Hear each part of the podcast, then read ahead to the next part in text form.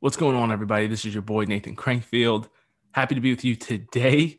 This is one of my favorite podcasts, literally ever. I know you're probably getting tired of hearing me say that over and over again, but this one was really, really great conversation and one that we're going to have to continue in the future uh, with my friend from college, fellow Mount St. Mary's University graduate, Lisa Gormley. And so Lisa is a licensed professional counselor, um, combined with, and she has studied also uh, Catholic anthropology, and her goal is to help others find the necessary tools and resources to enrich their lives and live as fearfully and wonderfully made humans as they were created to be.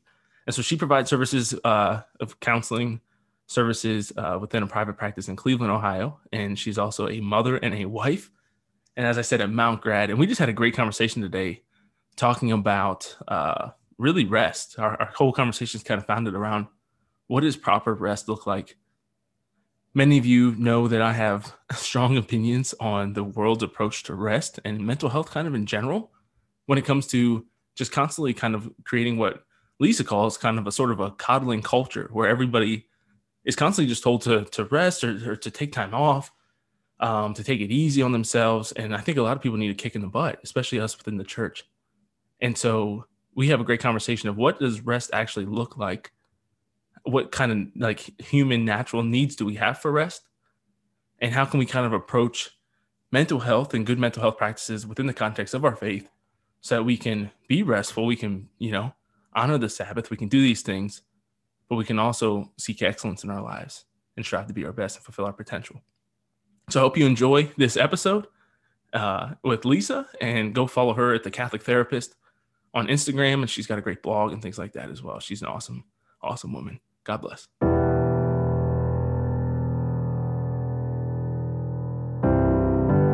You were never out of the fight. You were created for a time such as this. And you are now preparing to be sent into battle. God is calling you to be his disciple, to be formed in virtue and holiness. He has appointed you as an ambassador of his kingdom go and represent him to his people. And he's enlisted you as a soldier of Christ to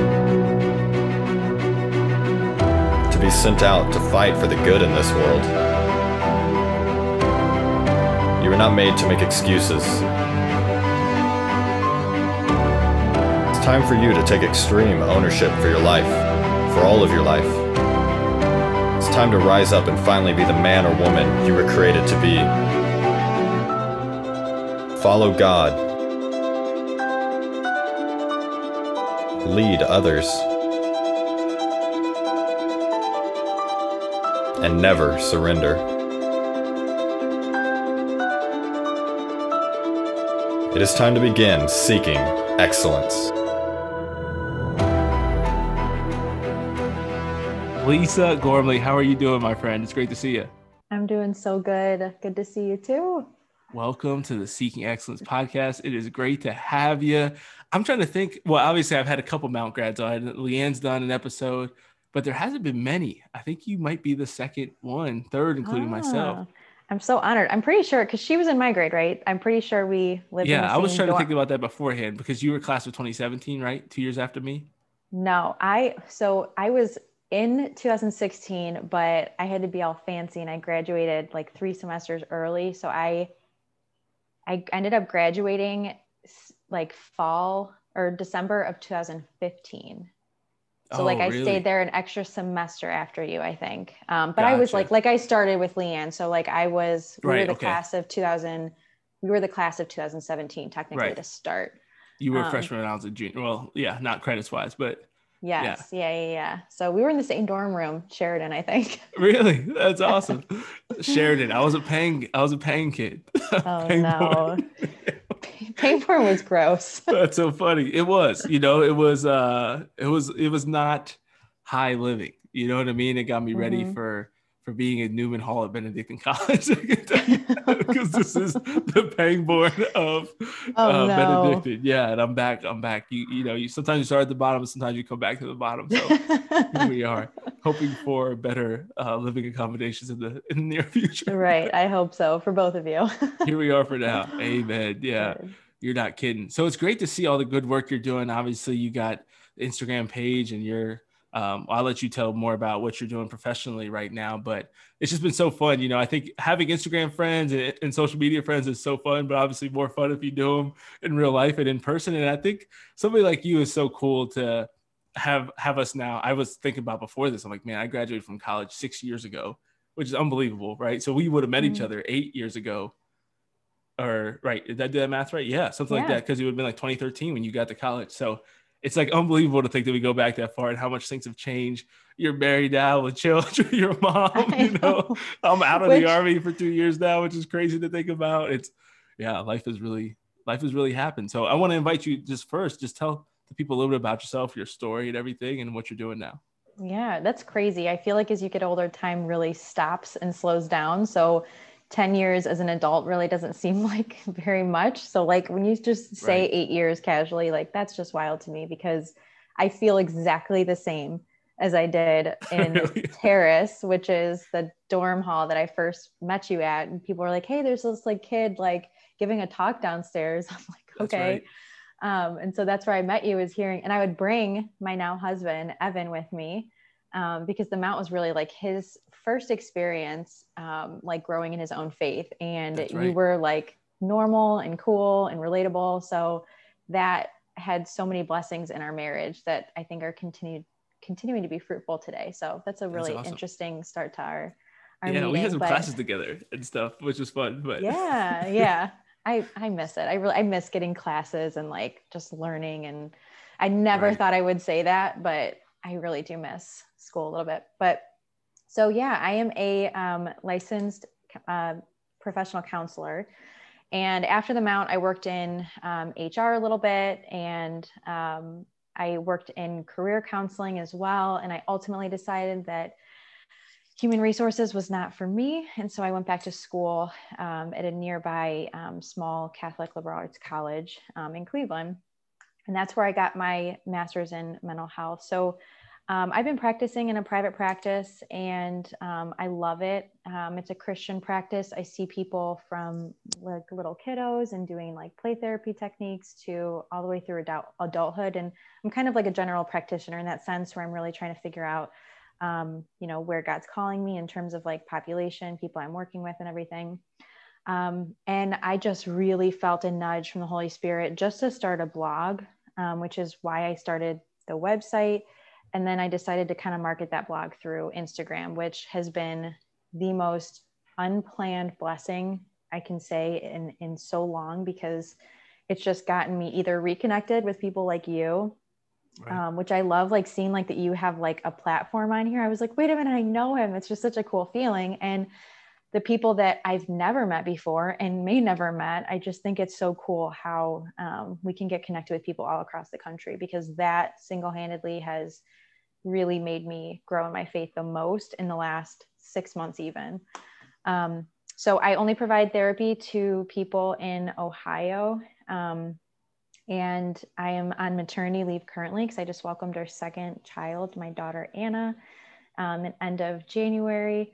But um, coming back soon, and I recently launched some coaching services as well. So I do some coaching for people outside of state, but that's um, relatively new. So just a little bit about me. I kind of focus in perinatal mood disorders, um, and women's issues, and especially like young early adulthood and college and graduate school and career changes, that kind of thing. Um, although I see a little bit more than that, but that's kind of where my my niche is right now. That's amazing. Yeah, no, it's so cool. And I think one thing that has been really cool for me lately is you obviously, and I want you to tell tell everybody a little bit about this too, is you got a new podcast that you guys just launched with one of my homies, Liz know, Yeah. which is so weird. I kind of forget exactly how you guys know each other, but yeah. So we just started a podcast, which I need to know what kind of microphone you're using because it is a it is a new podcast. Let me tell you that. Please Right, give right, us some grace. But it's called Mission Mind and Heart podcast and um, she's a fellow therapist. She's a licensed social worker in cincinnati. I'm in cleveland ohio. So we happen to be in the same state which will hopefully allow us to meet because we literally have never met before. But um, we both we met on instagram and she um, kind of trans translated her um, own therapist platform to be this podcast. So she like graciously gave us like the name and we kind of like redeveloped it a little bit. But yeah it's all things therapy and catholicism that's amazing. Yeah, so I actually worked at Dynamic Catholic with Sean Ferguson, her fiance. That's right. Yeah, okay. And lived in Cincinnati for a year. Yeah. Oh, I didn't know that. I didn't know you were so close. I did. Yeah. So I lived in Cincinnati uh, from August of 2019 to September of 2020. Okay. And worked gotcha. at DCI there in Northern Kentucky. Yeah. So uh, so yeah, I met Sean was my homie. We played. I used to bust Sean in ping pong on a daily basis. It was like the greatest part of my job there. Just kidding, it wasn't the best part, but it was top five, easy. We had ping pong tables, and twice a day. Sean had a, a little bit more strict job than I did, so twice a day he'd have like a 15 minute break, and we would go and play ping pong once in the morning, once the oh my god!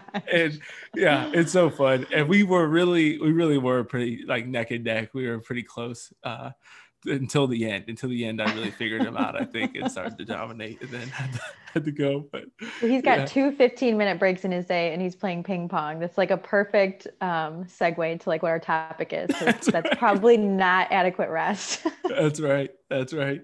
So, yeah. So, I mean, that's what we want to talk about today. And I think it's so fitting. Uh, obviously to have you on to talk about this, but I think it, it's something that was fun to to kind of go back and forth on on social media because you saw that you saw me sharing uh, my perspective on this. And obviously, I'm not a trained therapist and don't understand mental health nearly as well as you do or as Liz does. And uh, but my my kind of stance on it that I was sharing, you know, I don't think that. and I don't know how much we see eye to eye or disagree in certain places on it, but I think that I generally, I mean, I agree with mo- most of what you shared when you kind of challenged and pushed back or just kind of clarified. You really kind of refined my view on it. Is I think the best way to say it. Um, but my, my whole thing with it was, and what I was kind of sharing was that I think that too often today we're told by the world or by some, they're really not, usually it's not mental health experts who are pushing this stuff. I think sometimes it is, but a lot of times it's just people, right, who speak in the name of mental health that just say, you know, you just constantly need to take time off. You need to rest and relax and like do nothing and take time for yourself and self care and self love and all this stuff. And I'm not anti taking care of yourself. I'm not anti doing those things. But I think that a lot of times the world interprets that as go Netflix and chill, go binge watch things, scroll on social media, say no to people who want to hang out with you. And it's like, well, sometimes you should go spend time with people for yourself and for other people. Sometimes you should sacrifice for others, right? Sometimes you need mm-hmm. to get up out of your bed or out of your couch and go to the chapel and pray. You know, you need to get up and go work out. Or there's different things that will also help your mental health that will help other aspects of your being, which is what seeking excellence is all about, you know. And it's not necessarily taking a sacrifice to your mental health, but it's really seeing it as more of an investment. I think because that's what an investment is too, right? When you invest your money, like it leaves your account, right? Like it doesn't feel good. That's why people don't do it because it's hard to be like, right. oh, this is leaving my account, and I trust that this is going to pay off and be worth it in the long run. But it, in the in the short term, if you're short on money, if you feel tight on money, and you're told to invest your money, it doesn't feel good, right? Like it's not it's not mm-hmm. a pleasant thing. And I think that's similarly what we have to do with our mental health. But you just kind of really challenged me, I think, to really just kind of clarify that aspect of rest and what that really means. So would you just tell me a little bit about mm-hmm. kind of your definition or what you think about about rest and, and anything I just shared? Sure. And I would say I'd have to like look back at how I worded it. I was completely agreeing with what you said actually. And the reason I felt compelled to share about it, especially ahead of us talking about it, was because there's just there's so many different perspectives on the concept of rest, relaxation, self care is a big one. There are all of these buzzwords, especially now with my field making more of a name for itself in social media, which I think can be a really good thing. However, then you're right, you do have people that are not professionals that are kind of speaking in the name of mental health perhaps because they have an illness themselves or they just you know are an advocate or you know family good reasons good intentions um, but right.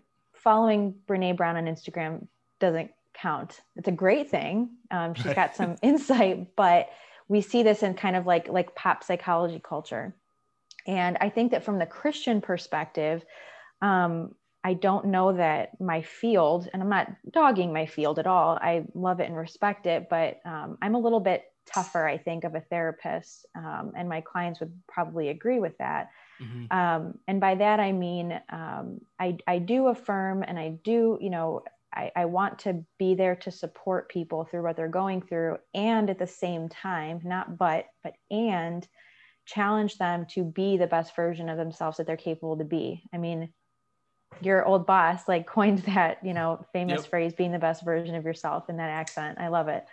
Um, and i think that when we are are talking about rest and self-care it's our culture is twisting it into um, sloth or sloth however you want to pronounce it. I hear it both ways but which is really um, there's there's two things that we confuse it with. Sloth which is busying yourself with things that are not um, of God are not good um, for you. So you can you can busy yourself with your kids. Um, I shouldn't say that aren't good for you, um, but that are u- being used to avoid your spiritual health. Right. So you can busy yourself with your kids. You can busy yourself with your spouse, with your job. You could busy yourself with volunteering at a homeless shelter. But if it's somehow keeping you from nurturing your spiritual health, well, then you're still guilty of sloth. Um, and Father Mike right. Schmitz has a excellent, like, you know, his short little, either in a podcast form or YouTube form video on this. And I was going to post like a clip of it, but the whole thing was good. I really recommend listening to it. Um, but the opposite of that then would be laziness, right?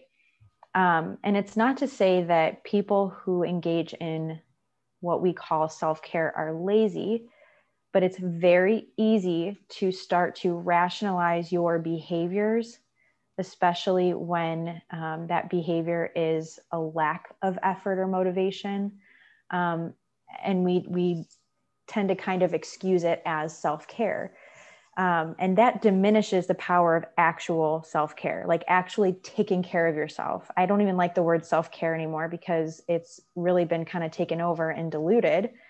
Um, Absolutely by you know like getting your nails done is self-care. Taking a bubble bath is self-care. Those things are fun and relaxing um, and and they're worldly pleasures that are great to engage in sometimes but that's not actually taking care of yourself. It's not going to give you any kind of prolonged wellness peace joy anything.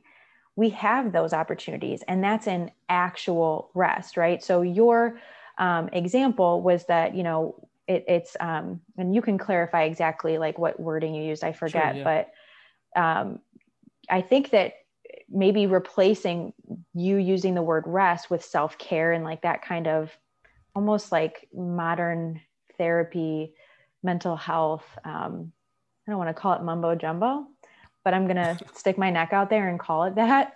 Right. Because um, it's it's not doing a service to anyone and I really fear that we're kind of turning into a coddling culture um, where we aren't recognizing the um, potential of the human being sitting in front of us. And I'm speaking as a therapist. So I'm imagining myself and how this impacts my work with a client. Right. Um, and I only push people when I know that they're ready and know that they're capable of more. Um, and it's kind of like that best friend you have, that sibling, your child, your spouse your significant other, whoever it is, like when you know someone really well and you know that they are um, capable of more than they're giving themselves, you push them, right? You should. That's right. what love. That's the loving thing to do. Absolutely. Um, and so, you know, I think that that we have to recognize what actual rest is and differentiate that from what self care is. And we can talk about exactly what I believe rest is, but does that kind of capture um, what we are talking about? Absolutely. I think you just you just gave like seven different things. I'd like to do a whole podcast.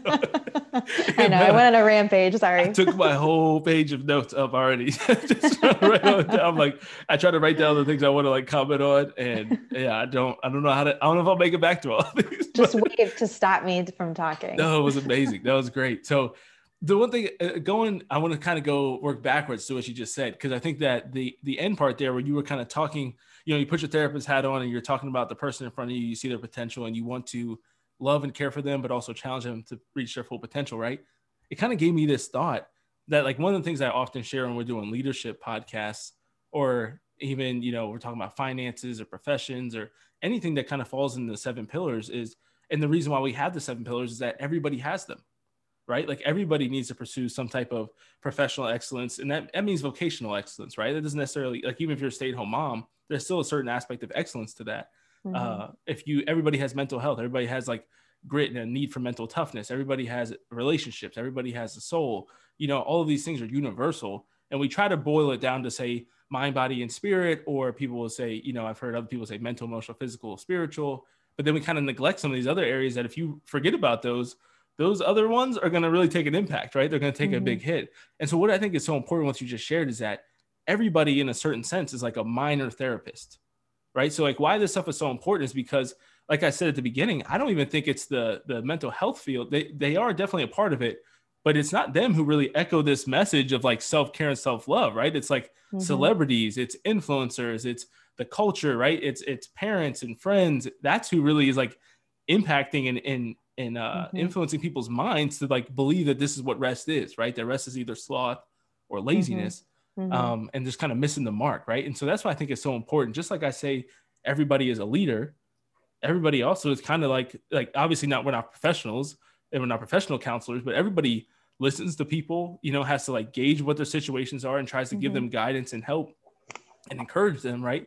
While also supporting them, but challenging them to be better. Like this is something that that's why it's so important for everybody to really know this and for us to really tackle this head on, especially within the church, you know, to kind of talk about that. So we're giving people, especially parents, you know, they say that, um, like Father Ripperger says that a stay-at-home mom has all the professions, right? And like you know that as a mother, right? Like they have all you have all mm-hmm. the professions as a mother. Um, and so it's really interesting, yeah, to just think about the fact that this really does impact everybody. Um, but now I'm trying to think, what do I want to go into next? I think one of the things that was real, I love what you said about having an and versus a but mentality, right? I want to love and support you and challenge mm-hmm. you to be better. Like that's, I mean, that's got to be it. That's we have uh, you know uh, instead of an either or faith we always have a both and faith right like mm-hmm. that's what i love about catholicism both faith and reason like we are mm-hmm. able to utilize everything and that's exactly right we were both truth and love mm. um, and mm. just how important that is you know but what, what is one of the things that you think is different? Because you you kind of sounded like and you talked about doing coaching and counseling at the beginning. What is kind of your view of the difference between life coaching and therapy? Because obviously it is kind of similar right in a certain sense. And I think that having a coach's mindset and having a the the the actual end goal that I feel like is missing sometimes in the mental health field of like what are you actually trying to get this person to? Mm-hmm. Right. Like and, and that's where I feel like secular therapy really just misses the mark because at least in in Christian therapy, like the goal is heaven, right? Like sainthood is what when you're coaching people or when you're counseling people, I assume that you're trying to get them to heal and to understand their problems, understand themselves, and and be able to operate better in life so that they can be saints, right? So mm-hmm. you have that end goal, but I guess I'm really interested to hear just kind of your thoughts on the difference between coaching and therapy and how much that coaching mindset really helps in therapy, and I'm sure helps you as a parent and you know as a friend and and all of that stuff. Mm-hmm. It's a good question, and it was probably the most common question when I started to announce that I was doing coaching, like, well, what's the difference of that? Is that just a way to like see people out of state? And there's right. a, there is a distinct difference um, between therapy and coaching. There's some overlap, um, and the overlap happens in therapy. So there's definitely coaching aspects in therapy. There should be. Sometimes that's missing. Um, that just depends on the therapist. It depends on the client. Um, in coaching, you know, the overlap would be things like active listening skills, like just those general, like, um, like the nature of the person serving um, would be somewhat, you know, someone similar to that of a therapist. Um, and obviously someone who does both, um, you know, I'm bringing myself both in that same capacity to each role. Um, however, therapy goes into the past. Okay, what brought you here? Mm. What has contributed to this pattern of behavior um, that you're either trying to increase or decrease? Um, past trauma, particularly um, abuse, um, any kind of even even if with no abuse um, or with no trauma, what about your upbringing, your family, um, has impacted your current relationships today? How can we really problem solve and figure out what occurred then that is really still having an impact now because it perhaps is unresolved or um, we're seeing repeat behavior. And um, coaching and and once we get to that point in therapy there is an element then of kind of coaching of okay we're getting to this point beyond stabilization. We're actually starting to thrive. We can talk about spacing out our appointments much more. Maybe we're doing check-in basis oftentimes people will start to feel better from therapy and end services um, and i've heard it before where people either mm. end and i don't hear from them again or they end and they come back when they need it again um, and that right there kind of tells you that sometimes therapists, we, and I say we, including myself, can miss the mark on that continuation, that coaching aspect you mentioned of, okay, what now? Um, right. And sometimes people feel like, and understandably, when you're coming into therapy with such big things, when you feel that resolution, sometimes you need to breathe for a minute. Like you need to just be kind of where you are um, and kind of alleviate those symptoms or eliminate those symptoms before you can even, people haven't even been able to dream for the future. And so I would love, and I, and I do love when I'm able to implement that. Okay, now what? What do we get to go do? And whether that's career, relationships, um, spiritual life, all of those different things, I love working on that, which is why I'm really excited about coaching because coaching is you're coming in at that point. You're coming in saying, okay, I either have this goal that I really need to figure out how to achieve it, or I have this desire on my heart and I need to figure out what goal to prioritize or how to even envision this goal, period. So you've got people that are coming in a lot more um, perhaps motivated for future oriented things, and we're not talking about the past. So if somebody felt like they had some unresolved things, I would refer them to therapy. Um, and to answer your question too, I wrote down the hierarchy of needs, and this is um, a psychologist who developed the hierarchy of needs. It's a pyramid, and I actually wrote a blog post on this too. And basically, at the bottom of the pyramid, where carbohydrates usually are, is like your physical needs, right? Like like shelter, clothing, food, water, all that kind of thing. Above that, and oh no, now that I'm on the spot, I'm gonna forget everything. Above that would be safety, so making sure that you're protected, like you don't have any like immediate danger impending. Um, the one above that would be like relationship support. I, I need to double check this now, but um, essentially what what the purpose of this pyramid is saying is that you have to meet one before you can move up to the other so when someone comes into therapy yes the goal in my heart whether they're christian or not would be i, I want you to get to heaven i want you to have everlasting life mm-hmm. the way i can go about that sometimes it looks different person to person um, and oftentimes people need to just get to that first tier so, you know, we can't talk about the meaning of life and we can't talk about your relationship with your mother if you don't have access to food right now. Right. Or if you're not, and, and I even go further. Sometimes people think that that means just those in poverty.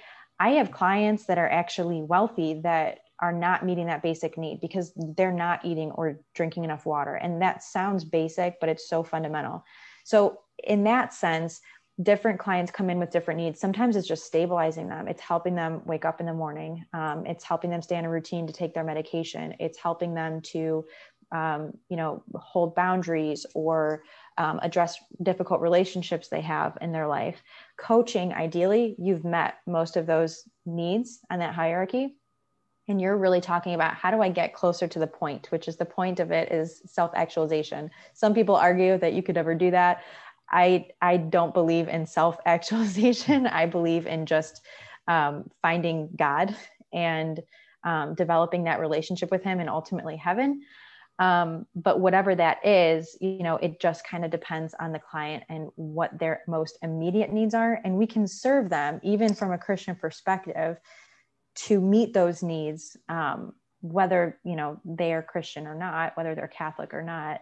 Um, so I hope that kind of explains a little bit of the differences and kind of how they overlap, but also how they differ. Absolutely. No, that was really good. I, I learned a ton while you were just talking about that. So that was very helpful. I think it's so important too, you know, and just kind of thinking about myself or just, you know, as friends and parents, like we talked about before, and all these different relationships where uh, somebody might come to us, you know, I definitely somebody's coming to me for more of coaching, right? Like I'm not going to sit down and talk to them about their past and be like, what? I mean, I can listen to somebody, right? But I'm not going to be like, what? be able to really figure out what got us here, you know? Like I'm more about like where are we at now? How can we get to where you want to go? But just kind of hearing that, just realizing, especially understanding those hierarchy of needs, um, just how important it is that some people need therapy before they can get to that, right? Mhm. You know, and, and just thinking how many people are trying to apply the Brene Brown or some other, you know, self help authors and things like that, trying to apply those things when really they need some of those more like they're go, shooting too high on the hierarchy of needs, right? Like they're not they're not covering the the basis so that they can build upon that foundation. That's really really important, I think Mhm. uh, I think I, I loved kind of, you know, I'm, I'm a big, I, I named the podcast and ministry seeking excellence because I love philosophy. I love excellence and virtue and Aristotle, Socrates, Plato, all those guys. And so I love that you kind of gave me the, the extremes with the virtue being in the mean when it comes to rest earlier. Uh, and I really loved, you know, kind of giving a sloth and laziness. So I'd love to hear, you know, just a little bit more about that, you know, like Mhm. kind of what do you think kind of pushes people into those two directions and, and maybe you can start with kind of describing um, you know you talked about describing what you think is actual good helpful taking care of yourself rest um, and then maybe we can talk about like from there what kind of diver- diverges and, and keeps people gliding off into the Mhm. into the extremes on either side of that Sure. So I think that there's two ways to go about it. There's both spiritual and then maybe um, I won't go so far as to say clinical, but my perspective as a therapist on it. right Um, so the spiritual, you know, we can. I, I want to give more like um, specific examples, and I think from the perspective of virtue, where we fall on either side of the mean would be um, doing too much, even of let's say a good thing. So we see a lot of people that maybe work out to the extreme that um, you know believe themselves to be eating like a really strict diet or um, you know are just really focused on nutrition which all of those things are great. Even spirituality you can see people doing the same thing. Um, i mean look at in um, saint ignatius or in the uh, discernment of spirits you know in one of i think it's like the seventh or eighth ignatian rule um, it's about humbling yourself when you're in spiritual consolation. So like when you feel like it's when basically when you're doing too much right because you're Yeah. kind of like waiting for either waiting for a crash and also the need to be humbled. Um, and i think that's so important to remember because again too much of any good thing that's we're called to be dynamic. Um, we're called to have like many different parts of ourselves all within you know our soul and body.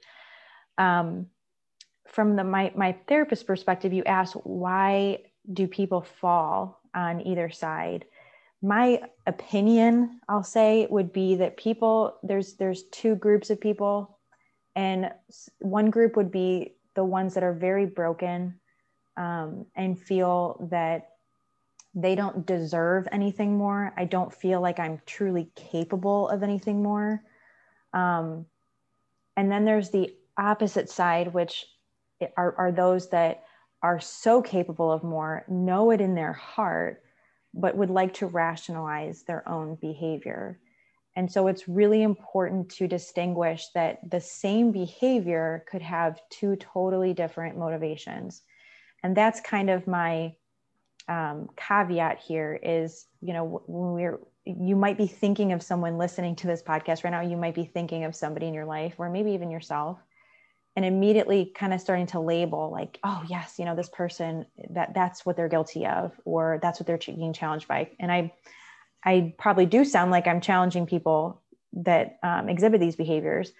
However we really don't always know where that's coming from. And so we can't properly fix it or address it with somebody and help them to overcome it if we don't actually know or understand where they're coming from. So is it that we need to kick someone in the butt sometimes and be like, you can do this, you know better?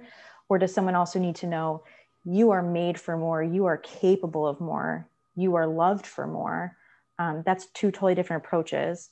right And if we give the wrong approach to the wrong person, then we're really not, we're not um, addressing um, what needs to be addressed. So that's kind of, you know, again, there's there's the spiritual as- aspect of it, and then there's like this more modern um, kind of modern approach to it that is quite honestly perpetuated by I don't want to label them millennials because there's a whole bunch of generations involved, but I think I told you when we first talked about this, it's memes. Please do not underestimate the power of this phenomenon that we are constantly sending to each other. And yes, they're all funny, but the amount of um, like false witness that are perpetuated by things under the guise of memes is just like I think it's overwhelming. I think it's a Oh, it very me nuts. hidden, yeah, it's a hidden tool of the devil. Honestly, it really is. I mean, I I send them, I love them, I can appreciate some, right. but I can see it very um, easily manipulated. Is what I'll say. Yeah, they very quickly got from uh, being funny to where there's a lot of like non-funny memes now. Mhm. You know, where there's like little short. I mean, I have a whole album on my phone in my photos. That's stuff I hate on the internet. That's just Yeah. screenshots of memes because it's. I mean, as somebody who's constantly fighting to like share the Christian conservative view on a lot of things in life, there's so many times where there's just uh, an attack against those positions that are summed up in a meme, right, in two sentences that just are boiled down to the fact that if you don't agree with this, you're a heartless SOB, right? Like you Mhm. just don't care about people, and it's yeah, it's difficult. But I think that that's that's the stuff that I even when I'm I'm railing on you know things like rest and the fact that people need to be challenged as well. Uh, it's the memes, right? Like that's the Mhm. stuff that drives me crazy because that's what everybody shares. I see them on stories. I see people posting and about this, you know, it's the things that get Mhm. the this response. right This 100 we, we see like there's like there's for to give anyone listening context i'm referring to like there's a, a popular thing about iced coffee okay i drink iced coffee i love it it's delicious it's a great thing to enjoy right. um, i totally chuckle at some good. of the memes about iced coffee because i'm like yes sometimes my day does revolve around that if that's kind of like when you're just in struggle mode and you really need to find that small piece of joy but that's what it's supposed to be just a small piece of worldly joy okay and i Right. and I appreciate it for what it is as a gift. But we see this like joke about iced coffee like, I'm still going to show up 20 minutes late, and yes, I'll still have iced coffee in my hand because that's just who I am. We see so much of that. That's just who I am. And, yeah. you know, I, I'm just, I'm just, is anybody else constantly tired no matter how much sleep they get? And they're just going to, you know, water it down with iced coffee. There's these, and they're supposed to like be camaraderie, but I think it's actually toxic. I- There's an opportunity there for camaraderie with some of these things, but Right. I, I think I'd be remiss to not, you know, bring up like this culture phenomenon that we have where it's unhealthy. Oh, so like, what do you, what do you, ta- what do you, I'm that person that's like trying to rationalize, like, what do you mean you're still showing up late and you have iced Right. coffee? I would be, that would be rude. That wouldn't be funny. right? Like we're kind of starting It's to be made to camaraderie think, around mediocrity. yes, You know? 100%. Yeah, which is like unthinkable, but for so many people, but at the same time, for most of the world, um, it, it really isn't. And I think it comes back to kind of what you talked about with the coddling culture, which I want to talk about more too. But before we get to that, one of the things I wanted to ask you so you talked about the two kind of different causes, right? You have your rationalizers who know they can do better, um, but aren't challenging themselves and are just kind of like really just kind of need a kick in the pants. And then you have the people who, you know, are really hard on themselves, kind of need a pat on the back and some encouragement, more gentle encouragement. What would you say in your experience? Obviously, you know, you're not 50 yet, so you're not, you know, super, super deep in the game. But in your experience, maybe just in your life or, you know, in your professional experience, what if you had to ballpark a percentage? Would you say it's somewhere between 50 50, 90 10, one way or the other? Like, where in that range would you kind of would you kind of gauge it? It's a good question. I don't, it's really tough to answer because part of me wants to say that everyone has 50 50 in them. Right. Um, so maybe that's a better way to answer it as kind of a scapegoat. But Sure. um, I probably see in my therapy work, I see far more people that that don't feel like they deserve it. But Right. those are people that are coming in that you know have more severe symptoms um, and you know trauma histories and all that kind of Sure. thing. And um, I would say mainstream though, and especially what I'm seeing on social media is it's actually they I, I really have to say that they both happen because you know i see people that are very clearly rationalizing unhealthy behavior that they can control. Hmm but i know that at the root of it there's something in them that really thinks that they don't deserve to live anything other than a mediocre life. What they're doing. right Yeah, no, I asked that question because I think that's especially what we first kind of started discussing this around. Uh, that that's one of the things that really frustrates me is that I feel like it's 95 5 in the way of, you know, uh, gentle encouragement or gentle, you know, and it's not even encouragement like like being more calm and taking a softer approach to trying to still move them forward. It's more of just like it's okay, just like sit down and stop. Mm-hmm. You know, and sometimes you got to take a break. And, and, I talk about this a lot. You know that I take down days. Like today was a pretty low morale day this afternoon, mm-hmm. just because like I mean, there's just days where it seems like nothing's going right and I can't walk. you know, and I just get so mad because I'm like everything I want to do, it just takes so much more effort than it normally would, you know? Mm-hmm. And so it's just incredibly frustrating. And I have to take times where I'm just like, okay, I'm just gonna go watch YouTube for 20 minutes, you know, and then I'm mm-hmm. gonna, but there's like a deadline, you know, and then I'm like, and then I'm gonna do X, Y, or Z, right? Like I'm mm-hmm. still gonna be productive and look back at the day and be like, I'm glad I lived, you know, and and was productive today and and prayed and did the things that I, I know I need to do and handle my responsibilities. Um, but I think that yeah, the messaging that we see constantly from the world is always in that uh, you know more um, acting as if everybody kind of has that undeserving mindset, and I think that it actually create it perpetuates it and makes people think that. Mm-hmm. You know, because we're constantly told it's just like I, and I don't want to get political on this. I don't want to ruin this for you, but you know, just like I constantly complained about how the black community is kind of treated that way of like, oh, you're victims, like there's nothing you can do, right? Like you're oppressed and all these things. And it's like, well, you tell somebody that for long enough, they're going to believe it. And I think that everybody's seeing all the what what mental health is a lot of times on social media is is stopping. You know what I mean? It's taking it taking a break, sitting down indefinitely. And even if you have to go backwards a little bit, it's like who cares? Like don't listen to those people who are telling you to, you know, get up or, or push forward and do all these things. And I think that it's so important, especially in regards, we've been talking so much lately about spiritual warfare, is I tell people that you know, you when you have wounds, just like when you're in war, right? If I was a platoon leader, when I was a platoon leader, an infantry officer, if you take casualties, like the mission still exists, right? And like think about you, like something negative happens in your life, like if you lose a loved one or something happens, right? Um, you know, a parent, a cousin, whatever it might be, like you still have two kids and a husband, right? Like that doesn't just stop.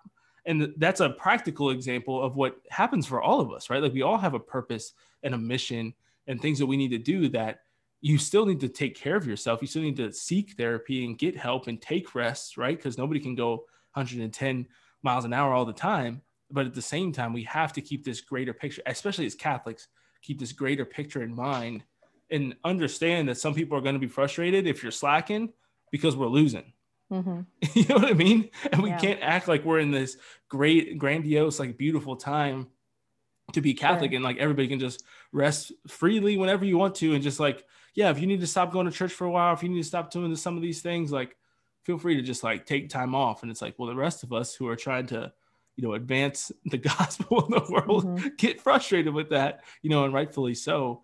Um, I don't know if you have thoughts on that, but I think it's a good transition into what you talked about with sloth earlier, because I think there are a lot of people who do that. I talk about this extreme a lot of times as well, where there's so many people who are doing good works. I saw this a lot as a parish consultant people who work for the church and are constantly at the church but never pray. They go to every mass on Sunday, but they never actually go to mass because they're always working mass. You know, like mm. it's so mm. easy to, and I see social right. workers do this a lot. My mom had, a, my mom was a social worker, so she had a lot of friends in that field. And it's like they do a lot of good things in their job, right? But like they don't actually go to church. But it's like they're the ones who are trying to be the hands and feet of Jesus in a lot of ways. But it's like if you're not mm-hmm. staying connected, Mother Teresa had that strong combo, right? That duo of praying one to two hours a day and being the hands and feet of Jesus. So, right. Yeah, it, it's kind of, of like, it's like imagine hosting a party for somebody and, you know, your intention was like, oh, well, you know, I'm doing this for them, I'm doing it to honor them. But every time they tried to like stop and actually have a conversation with you, you were like, sorry, I got to go do this. Oh, sorry, hold on, the appetizers are coming yes. out. Oh, I got to go welcome people. Um, you're doing nothing for that relationship and you you're Such putting all of that like value of the relationship into a party which i'm yeah. sure that person you're throwing it for would actually care very little compared to the relationship the memories the conversation all that kind of thing um, and there's a couple different layers to to to that i think. Um, one is to be really cognizant of any kind of significant trauma because our bodies do have very natural responses um, and they're very different between people. But let's say you know someone undergoes a loss um, it's normal you're going to have a trauma response. And so it's twofold that you know the but and like we mentioned in the beginning where you have to kind of be aware and give yourself some time to understand what is happening to you. Um, you know, are you beginning to dissociate? Are you having nightmares? Are you having these physiological trauma responses? Because if that's the case, then you know our res- our rest response is not the proper one. It's you know it, we have to like address what's actually being dealt with us. So if you or some a loved one is experiencing that kind of traumatic response that's exactly what therapy is for um, and it's normal. And sometimes that trauma response you know our fight flight there's a new one freeze um, which you know i oh, wow. imagine you know think about flight is i'm sorry fight would be like okay i'm going to attack. I've this let's say an animal is coming at me and i've i've decided that the size and speed of this animal i can take it. So then your um, proper response would be to fight it. Let's say um, it was an alligator, you know, coming at you. you. The proper response would be to run zigzag. Fun fact there: if you run zigzag away, because they got little legs. They got little legs; they can't keep up with you. But so you would you would know, okay, I couldn't take this animal. I have to run, right? Mm-hmm. The third, I want you to picture like in Jurassic Park when like they're in the cave and like they're underneath a waterfall and the big Tyrannosaurus Rex is like sticking its nose through the waterfall and they're completely frozen, right? Right. Because that's actually more self preserving than trying to fight a T Rex or trying to run away from a T Rex. They just freeze. And with that, they can kind of become invisible in their surroundings. Now, when we have the wrong response to the wrong stimulus or to the to the stimulus, that's when we get into problems. So that's why it's really important to reflect on your trauma response because if you're trying to fight a bear or um, if you're trying to run away from a T Rex, it's just not going to be helpful and productive for you. Um, so we have to kind of like reset our body in terms of that. But when it comes to really moving forward um, and getting that kind of proper care, I want to define what rest really is. And I'm going to quote from my blog post about rest um, because I identify it as having three different components. Rest should be restorative, rest should be life giving, and rest should be unitive. So when we talk about rest, we're not talking about um, even, okay, to pick on you, you know, going on YouTube. We're not talking about going on Netflix. We're not talking about a phone call with friends. We're not even talking about reading scripture. There's meditative practices like the rosary, and I'll talk about that I include in rest. Um, but anything that's engaging that part of your brain, we, we need rest for both spiritual reasons and biological or physiological reasons. So, biologically or physiologically, our brain needs a break. It needs to be able to turn off and not be receiving very much stimuli for about five to 10 minutes every 60 to 90 minutes. And especially with everyone working from home, staring at their screen, everything. So, how often when we have a break, I know I might have a break between clients and I look at my phone Right. And I'm looking at my phone screen until I look back at my computer screen. And I wonder at the end of the day why I don't feel rested because I'm still giving input. I mean, I could be looking at paint samples in my room and that might feel relaxing because I enjoy it. That's not rest because my brain is still working. My brain's in decision making mode. I'm compartmentalizing things. I'm, um, you know, storing more memory. That's not actual rest. Saying something isn't rest is not does not equate to saying that it's harmful or negative for you. It just means that rest is one thing. And if you don't get it, it's not good.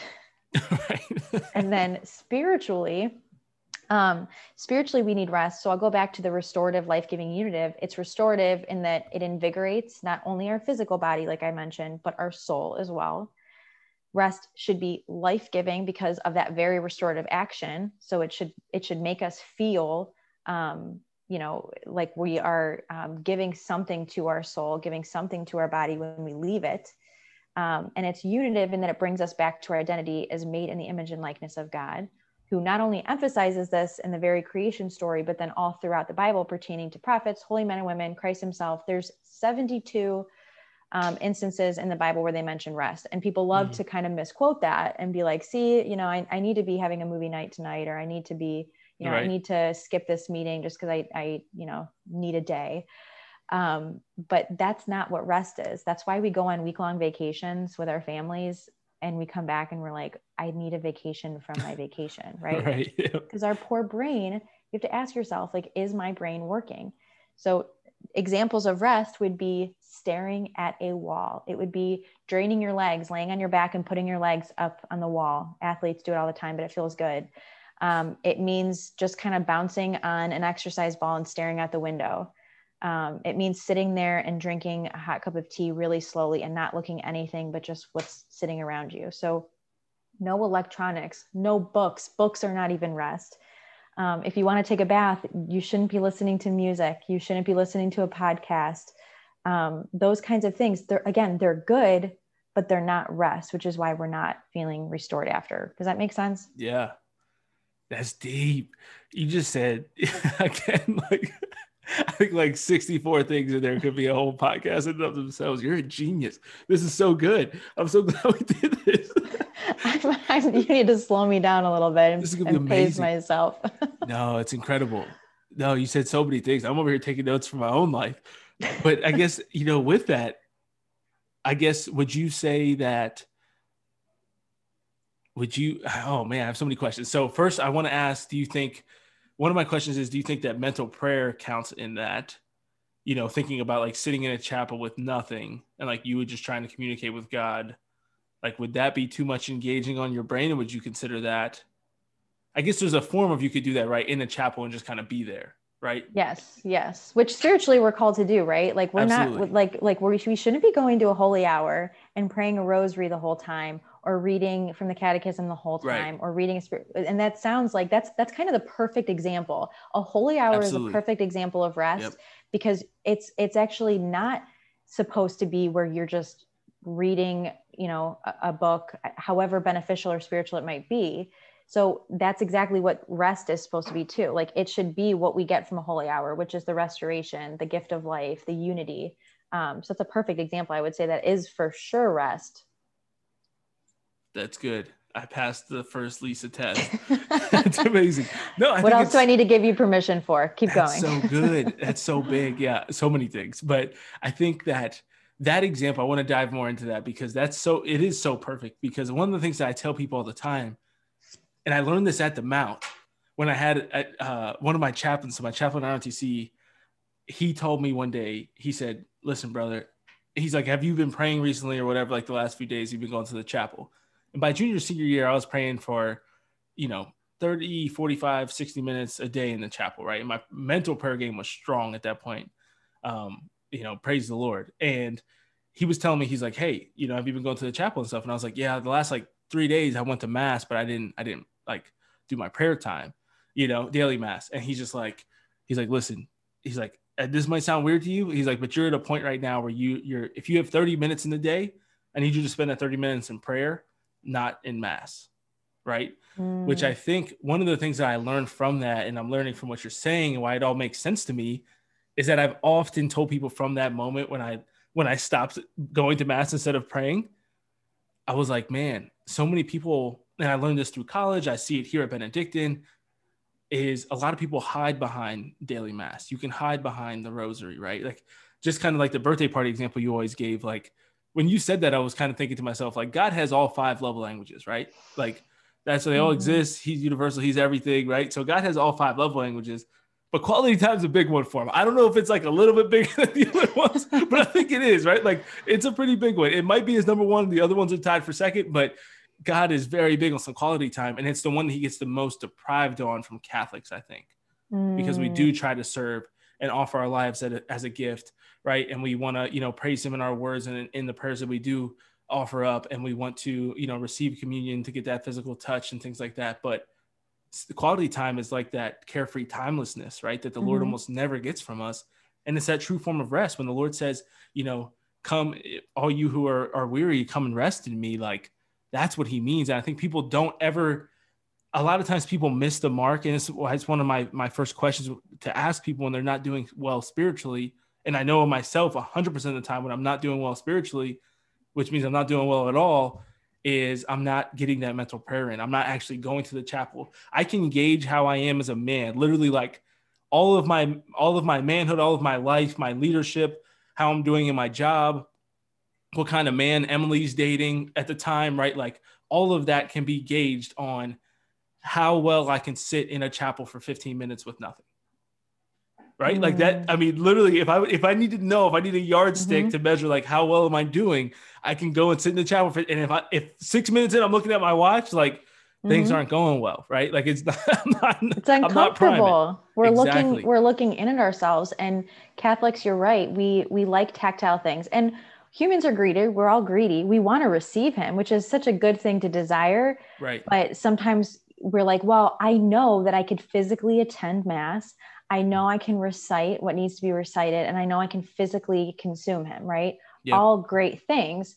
But we are so uncomfortable with like not knowing or yeah. have like, are we doing this right? I mean, I think a, right. perfect example would be you you gave a beautiful opening prayer before we got started today and i'm thinking wow he's so good at just praying out loud that's something that i've really only recently started to become comfortable doing because everything's recited for us if right. i need to pray i can pray the rosary i can pray a prayer card i could pray a devotional yep. um, and those again we're not saying just because we're saying one thing you know is is also good and needed doesn't mean that the, the other, things, things, are, bad, bad. right. it just means that are we falling back too much on the words of others and and i feel like you know god's like okay that's that's a beautiful song. That's a beautiful prayer. I'm so happy that you've found connection with that. What do you want to say to me? Right. Not what you want to say about me because believe me i could be talking about god all i want on this podcast and on my instagram page and blog and he could say wow lisa i'm so glad of what you're saying about me. What do you want to say to me? And i'm like talking to myself i'm literally advising myself as we're speaking in this because honestly this is his way right now of communicating right. to me that i'm Same. not doing that enough you know it's yep. it's put down the book for a minute. Talk to me. I really want to listen or or listen to me. I really want to talk to you. Right.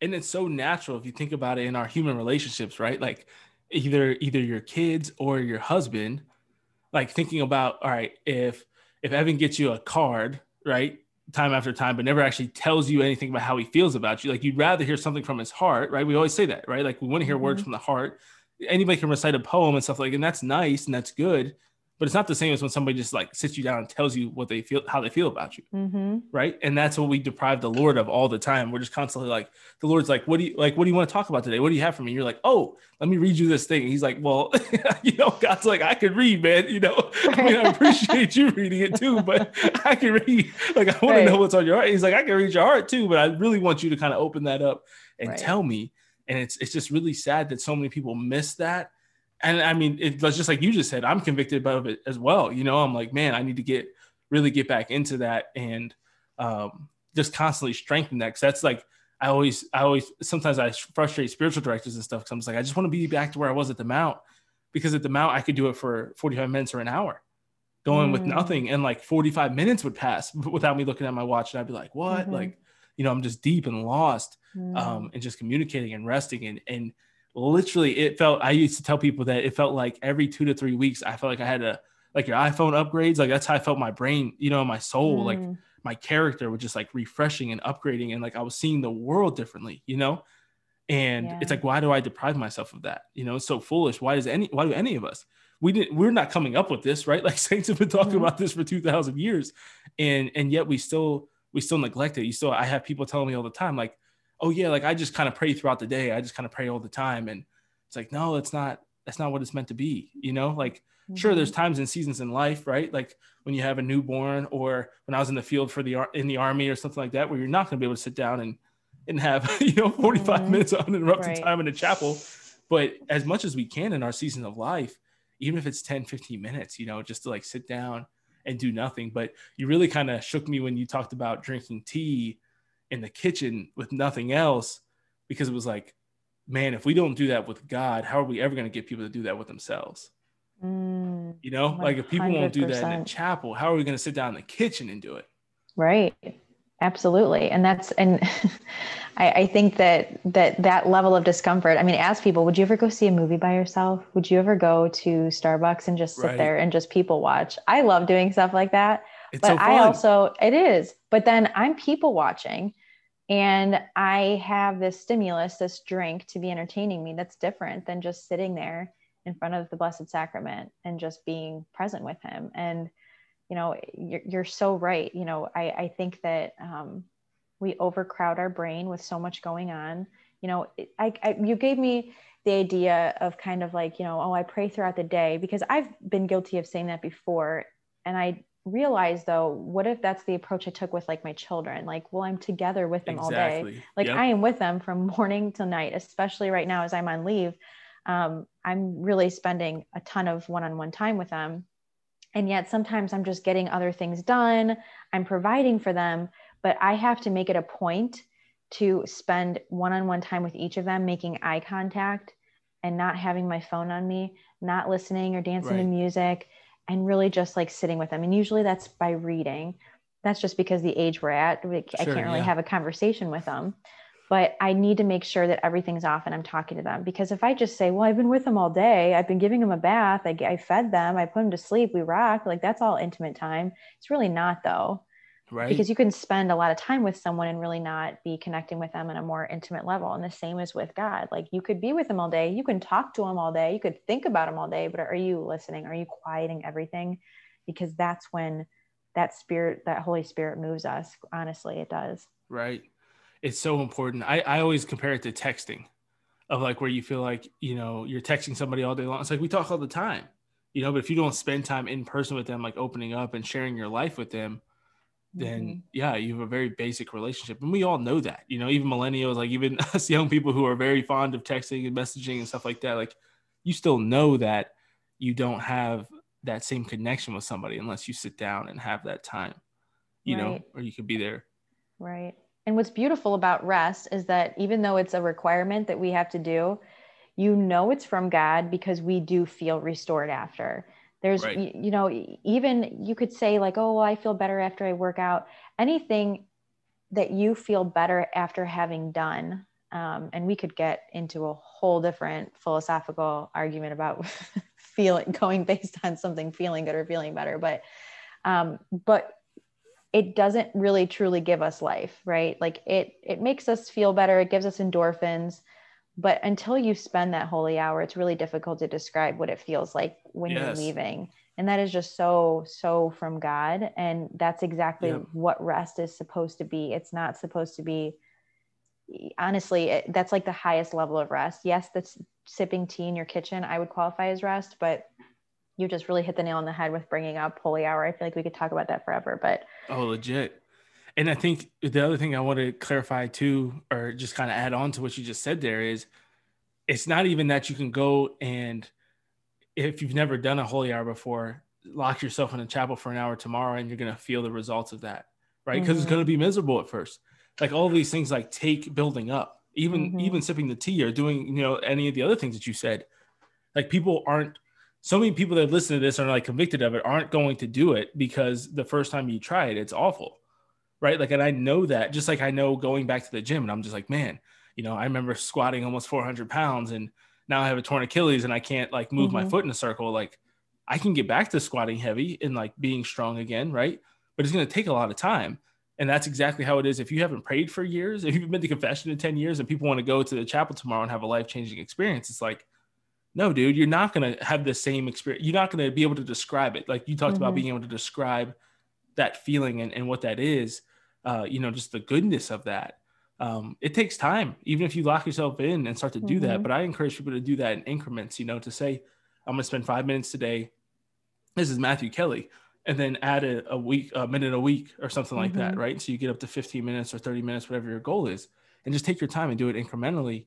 Um, but the big word that I was thinking of that I think comes from that, that you, you know, you can't describe it. You can't really, you know, uh, really even get close to the experience of it, but I think it's just a clarity that comes mm. from all of this, right? And I think that, you know, people that need, and a lot of us need therapy, I probably need therapy, but the people who, you know, are seeking therapy, people who are seeking the Lord, people who are just kind of, you know, uh, depressed, anxious, worried, stressed out all the time, you know, pursuing drugs, alcohol, these different things, clinging to sin. Like, what we really need is clarity. Like, clarity is such a beautiful gift you know, and it's something that literally the Lord just like removes the chains from us, gives us this clarity to go. Like just even what I was describing earlier when I was talking about getting these upgrades, it, it felt like I was just kind of increasing the clarity of my vision of the world, right? Like I could mm-hmm. see things differently. I could see people more deeply and who they really were. I could see myself for who I was. I could see situations more clearly. So right and wrong were more clearly defined. Um, all of that stuff, right? Like you just have this clarity of what you think about things, how you actually feel about things. You're taking time to just sit and be, right? And right. it's just, I mean, that clarity is just a, it's a gift and it's a beautiful thing. And it's a gift that we give ourselves by allowing ourselves to cooperate with God, who really is the ultimate gift giver of clarity, I think. Mm, you couldn't have, I, I, could not have said that better. And honestly, I, I, I am the, I am really good at remembering quotes or like the general point of quotes and not who said them. So maybe sure. you can correct me, but um, it's it's you know you need a half hour prayer time a day unless you're too busy. Then you need like a full hour yeah. or something like that. And I, I, can't remember who said it, but I know it was a story from Mother Teresa that basically talked about that. Like the sisters yes. coming to her saying, "We don't have time to pray for an hour a day," and she said, "Okay, let's start praying two hours a day." And they're like, "What?" right. Yeah, there's show. But I encourage, yeah, make time for it because it's just so much more life giving than any cup of coffee. And I'm preaching, I'm preaching to myself as well. Even but, iced coffee. Um, Right. Even iced coffee. There's this new Charli cold foam at Dunkin' Donuts, and I turned into like an iced coffee brat. I've never had it before then. That's so but it's so good. Um, but yeah, it's even more than that. And you know, bring your cup of coffee to chapel and, and don't make do it that about that. Time. Yeah. Don't yeah. make it, you know, it doesn't need to be just about that, but that might right. help you to have something in your hand like you're having a cup of coffee with him. And he wants that. You know, bring yourself yeah. to him, bring all of you to him, even if you sit there and say, I don't know what to say to you Right. Um, I keep hearing the clock ticking. I'm coming back to you. I just heard a car drive by, but I'm coming back to you. Yep. I just felt my phone vibrate. Oh, I shouldn't have brought it in. Okay, but I'm coming back to you and keep yep. reorienting. It's what we do in our life, right? There's no straight, like narrow path. Exactly. It's it's a little jagged as long as we keep coming back. Absolutely. One of my best practices, I used to always take my watch off and take and put my phone on airplane mode and just set it aside.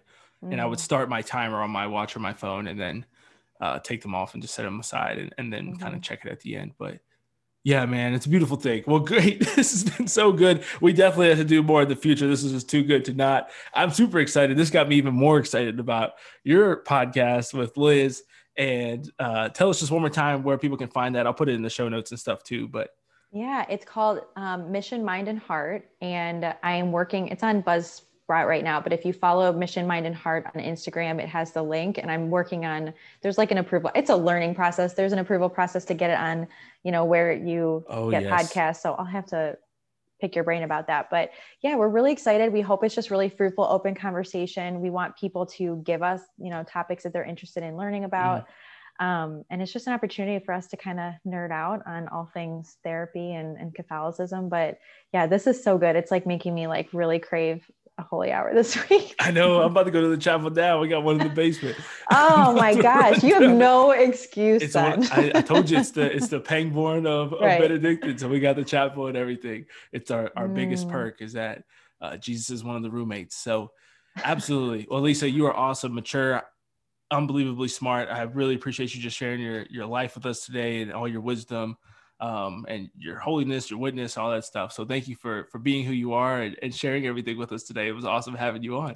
Thank you so much. It's a walk down memory lane to be able to chat again. And I so appreciate your platform and your podcast. So keep doing what you're doing. And I'm excited to work again in the future.